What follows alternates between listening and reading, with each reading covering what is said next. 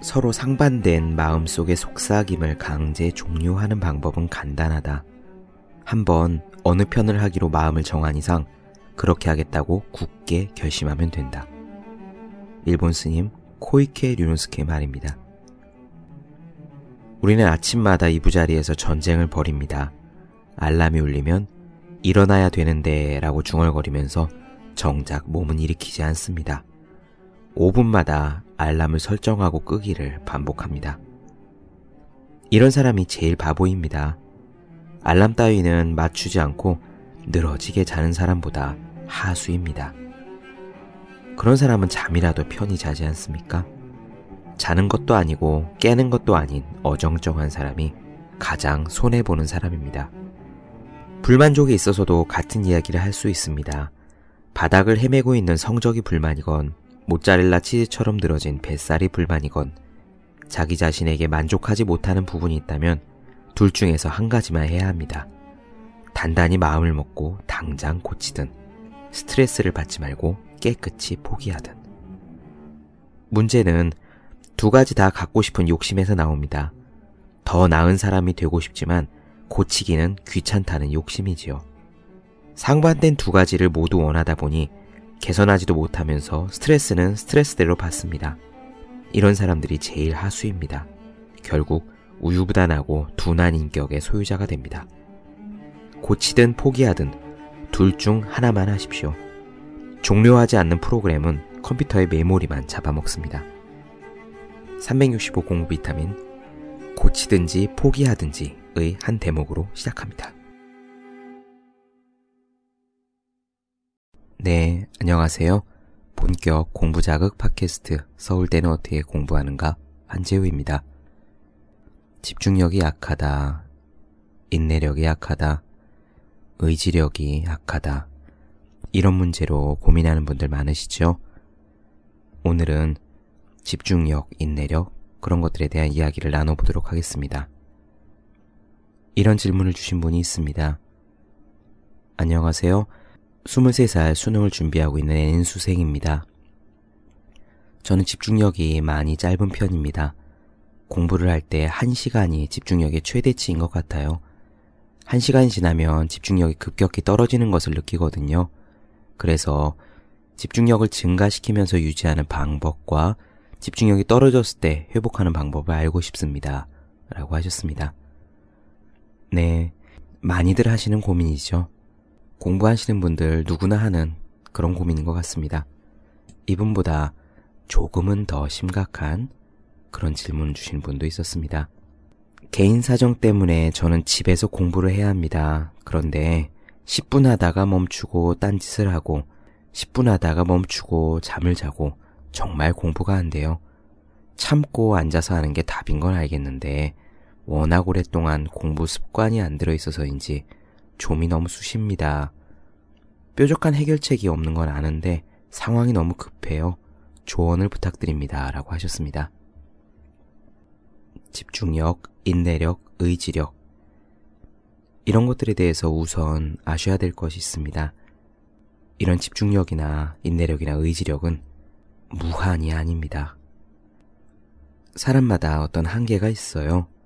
물론 우리가 정말 굳은 의지로 위기에 닥쳐서 벼락치기를 해야 될 순간에 뭔가 초인적인 능력을 발휘하면은 그 한계를 늘릴 수 있습니다. 평상시 하는 집중력보다 더 많은 집중력이 발휘될 수는 있죠. 하지만 평상시에 10분, 20분만 공부해도 잡념이 드시는 분이 의지력만으로 순식간에 4시간, 5시간을 앉아서 쭉 집중할 수는 없습니다. 그거는 뭐 불가능의 영역에 가깝죠. 이 집중력이나 인내심이란 거는요, 마치 스마트폰 배터리랑 똑같습니다. 아침에 일어나서 공부를 시작하려고 할 때는 100%꽉 찬 상태였다가요, 막상 공부를 시작하면은 점차 배터리가 닳습니다. 우리 몸에는 어디 배터리를 충전할 수 있는 코드도 없으니까 공부를 계속할수록 그 인내력이 닳아가기 시작하죠. 이것이 실제로 실험 결과 입증된 이야기입니다. 게리 켈러와 제이 파파산이 지은 One Thing이라는 책에는 이런 이야기가 나옵니다. 스탠포드 대학교의 바바 쉬브 교수가 실시한 연구는 우리의 의지력이라는 것이 얼마나 덧없는 것인지 잘 보여준다. 그는 165명의 학생들을 두 그룹으로 나눈 뒤 한 그룹에게는 두 자리 숫자를, 다른 한 그룹에게는 일곱 자리 숫자를 하나씩 외우게 했다. 두 그룹 다 평균 지능을 지닌 사람이라면 충분히 할 수 있는 일이었고 외울 시간도 물론 넉넉히 제공했다. 학생들이 모두 숫자를 외우고 난 뒤에는 다른 방으로 이동해 외운 숫자를 다시 떠올리게 했다. 그리고 다른 방으로 가는 도중에 실험에 참여해 준 것이 감사하다는 의미로 약간의 간식을 주었다. 참가자는 간식으로 나온 음식 두 가지 중에서 하나를 고를 수 있었다. 하나는 맛은 좋지만 몸에는 나쁜 초콜릿 케이크였고 다른 하나는 건강에 좋은 생과일이었다. 여기에서 아주 흥미로운 결과가 나타났다. 일곱 자리 숫자를 외운 학생들이 두 자리 숫자를 외운 학생들보다 초콜릿 케이크를 두 배나 더 많이 선택했던 것이다. 인지적으로 아주 조금 더 힘든 일을 하는 것만으로 건강에 나쁜 선택을 하게 만들기에 충분하다는 뜻이었다. 이 실험이 시사하는 바는 매우 놀랍다. 머리를 많이 쓸수록 정신력이 떨어진다는 점이었다. 요컨대 이런 이야기입니다. 두 자리 숫자가 아닌 일곱 자리 숫자를 외우는 것. 그러니까 아주 조금 더 머리를 쓰게 만드는 일을 시킨 것만으로도 우리의 의지력이 생과일보다 몸에 나쁜 초콜릿 케이크를 택할 만큼 쉬이 방전된다는 이야기입니다. 한 가지 실험 결과를 더 보겠습니다. 역시 One Thing에 나오는 이야기인데요. 내용을 읽어드리겠습니다. 의지력과 관련하여 맞닥뜨리는 심각한 도전 과제 중 하나는 바로 의지력이 떨어지면 기본 값의 상황으로 돌아가려는 경향이 있다는 점이다. 스탠포드 경영대학원의 연구진은 인간의 의지력이 이스라엘 가석방 시스템에 미치는 영향을 살펴보았다. 그들은 10개월 동안 8명의 심사관들이 맡은 1112건의 가석방 심사를 세심히 분석했다. 가석방 심사의 일은 심사관들을 녹초로 만들기에 충분한 일이었다. 그들은 가석방을 해줄 것이냐 말 것이냐 각 측의 주장을 듣고 약 6분 내에 결정을 내리는 식으로 하루에 14건에서 35건을 심사했으며 쉬면서 재충전할 시간은 하루에 단 두 번, 오전에 간식 시간, 그리고 오후에 점심 식사 시간 뿐이었다. 이 빡빡한 일정이 업무에 미치는 영향은 놀라운 동시에 매우 중요했다. 심사가 처음 시작되는 오전과 두 번의 휴식 시간 직후에는 가석방 승인율이 65%에 달했지만 휴식 시간 직전에는 거의 0%에 가깝게 떨어진 것이다.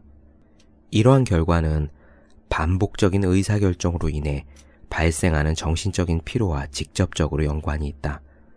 가석방의 결정은 수감자와 국가 전체에 매우 중요한 결정이다. 이처럼 중대한 문제와 급하게 돌아가는 일정은 하루 종일 어마어마한 집중력을 요한다.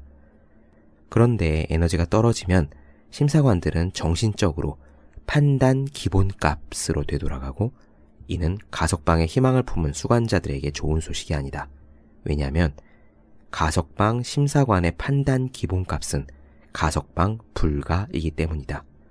확실한 판단이 어렵고 심사관의 의지력마저 낮다면 수감자는 교도소를 나가기 힘들어진다.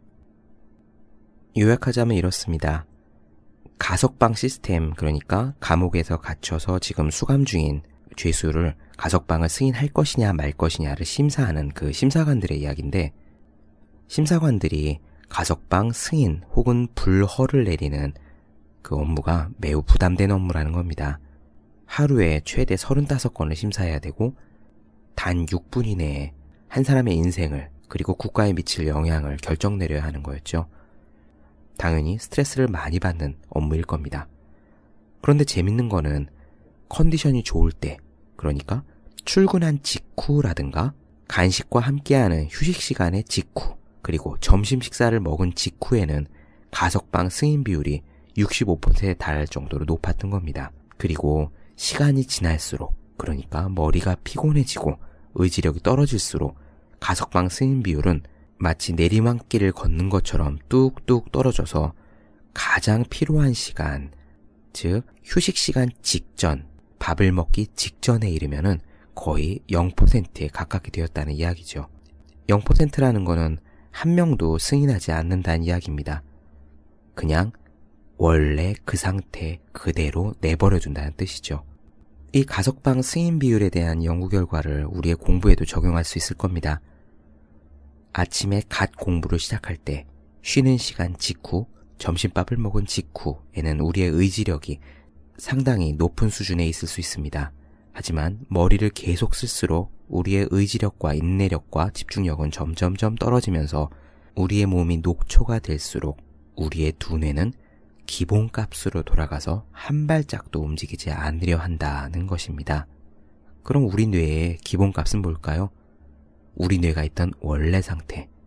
그거는 공부를 하기 전의 상태이죠. 공부라는 거는 자기가 지금까지 몰랐던 새로운 것을 머릿속에 넣어서 우리 자신을 변화시키는 과정입니다. 그런데 우리가 피곤해지면은 우리 뇌는 그 변화를 받아들이려 하지 않는다는 거예요. 한 발짝도 움직이지 않습니다. 즉, 공부를 하지 않는다는 겁니다. 이 두 가지 실험 결과를 제가 말씀드리는 이유는 이렇습니다. 우선 집중력이 약하다, 공부할수록 의지력과 인내력이 떨어진다. 그런 문제 때문에 스스로를 자책하지 말라는 점입니다. 누구나 그렇습니다.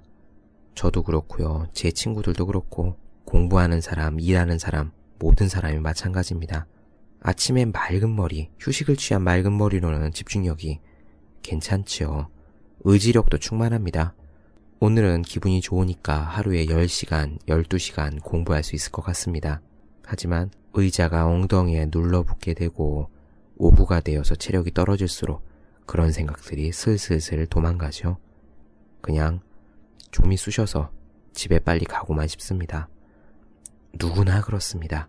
그러니까 여러분 혼자만 그럴 거라고 생각해서 스스로를 자책하지 않으셔도 좋습니다. 그 대신 희소식이 있습니다. 이러한 집중력은요, 우리의 의지력은 늘릴 수가 있습니다. 우리가 사놓은 스마트폰 배터리는 한 번 사면은 그 용량이 변하지 않지만 우리의 의지력이라는 건, 인내력이라는 건, 집중력이라는 건 이를테면 근육이나 마찬가지입니다.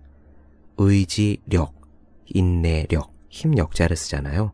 이거는 근력, 지구력 이런 것과 같은 겁니다. 우리가 푸시업을 열심히 하고 무거운 역기를 들면은 근력을 기를 수 있죠. 의지력, 집중력, 인내력 똑같습니다. 이것도 기를 수 있습니다.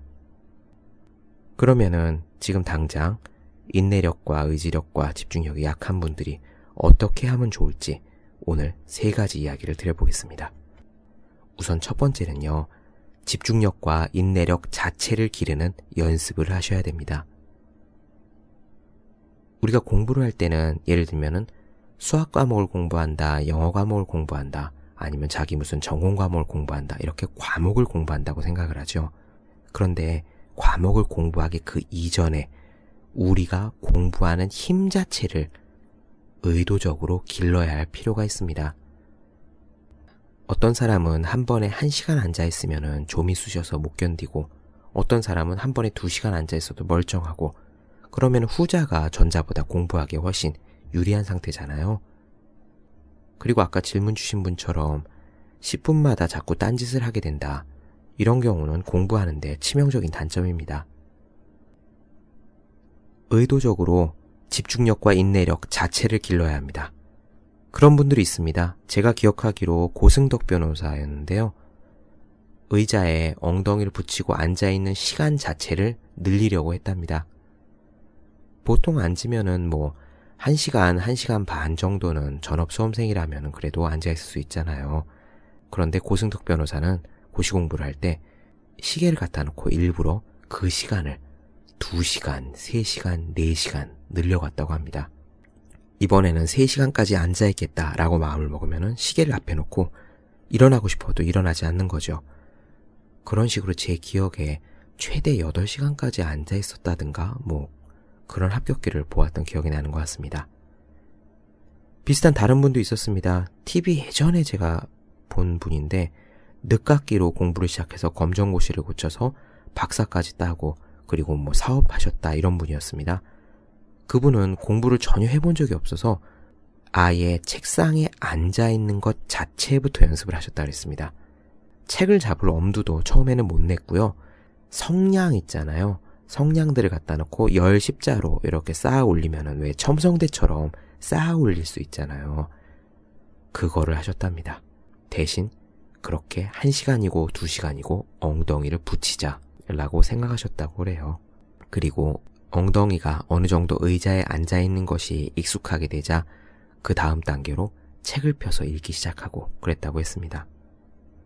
여러분이 지금 큰 어려움 없이 할 수 있는 집중력에 길이가 있을 겁니다. 아까 10분을 말씀해 주신 분도 있고 1시간을 말씀해 주신 분도 있죠. 지금 할 수 있는 것보다 조금 더 버티십시오. 10분 하는 분은 20분, 1시간 하시는 분은 1시간 반을 그 시간만큼 앉아 있는 것 자체가 목표가 되는 겁니다. 물론 좀이 쑤실 겁니다. 화장실도 가고 싶고 엉덩이는 근질근질하고 스마트폰에 뭐 카카오톡 온 거는 없나 확인하고 싶고 그럴 겁니다. 그렇더라도 목표로 둔 시간만큼은 억지로라도 책에 눈을 붙여두시기 바랍니다. 그렇게 하면은 앉아서 버티는 시간 자체가 늘어납니다. 인내력 자체를 기르는 거는 공부하는 데 있어서 기초 체력을 기르는 것과 같습니다.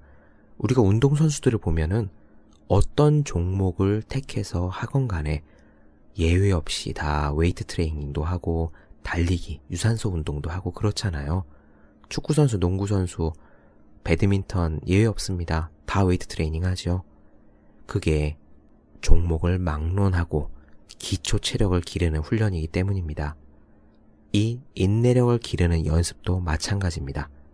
어떤 과목을 공부하시고 어떤 자격증을 공부하시건 간에 자리에 앉아 있는 그 연습이 여러분의 공부 기초 체력을 기르는 그런 훈련이라고 생각하시기 바랍니다.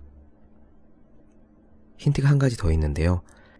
조금 뜬금없다고 생각하실 수 있는데 효과는 있습니다. 여러분들께서 무언가 스스로 한 가지 자기 자신과 약속을 정하시는 겁니다. 이를테면 이런 거예요. 앞으로 나는 엘리베이터와 에스컬레이터를 이용하지 않고 무조건 계단을 이용하겠다. 그리고 그 약속을 지키시면 됩니다. 이것이 공부 인내력을 향상시키는데도 상당한 도움을 줍니다. 예전에 성철 큰 스님이 어떤 질문거리가 있어서 찾아오시는 분들마다 던져주시는 답이 똑같았어요. 가서 절 운동을 해라 라고 하셨거든요. 매일 새벽에 108배를 하고 조금 증세가 심한 분은 3,000배를 하라고 하고, 뭐 그랬었습니다.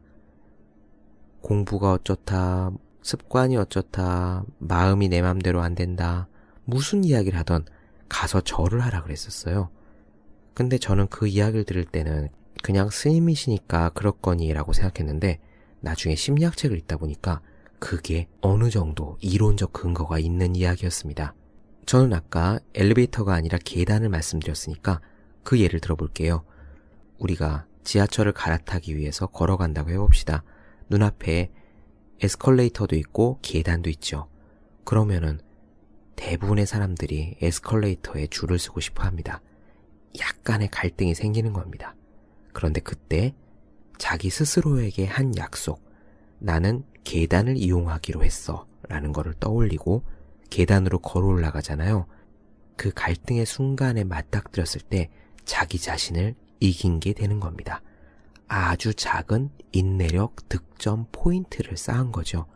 그러면은 그 계단에서 쌓은 인내력 득점 포인트가 우리가 다른 어떤 분야에서 인내력을 발휘해야 될 때도 그대로 활용이 된답니다. 엘리베이터 대신 계단을 열심히 참고 한 사람은 의자에 앉아서 공부할 때 일어나고 싶어도 조금 더 참을 수 있다는 겁니다.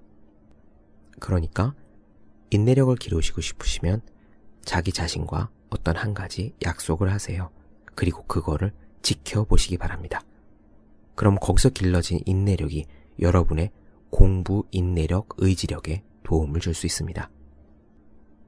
집중력, 의지력, 인내력을 기르는 두 번째 방법은요. 운동을 하시는 겁니다.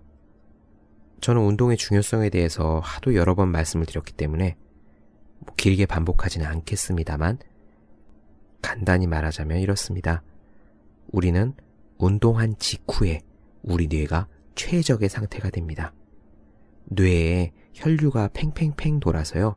신선한 산소가 공급되는 상태가 되는 겁니다. 아까 의지력, 인내력이 뭐라고 말씀드렸죠?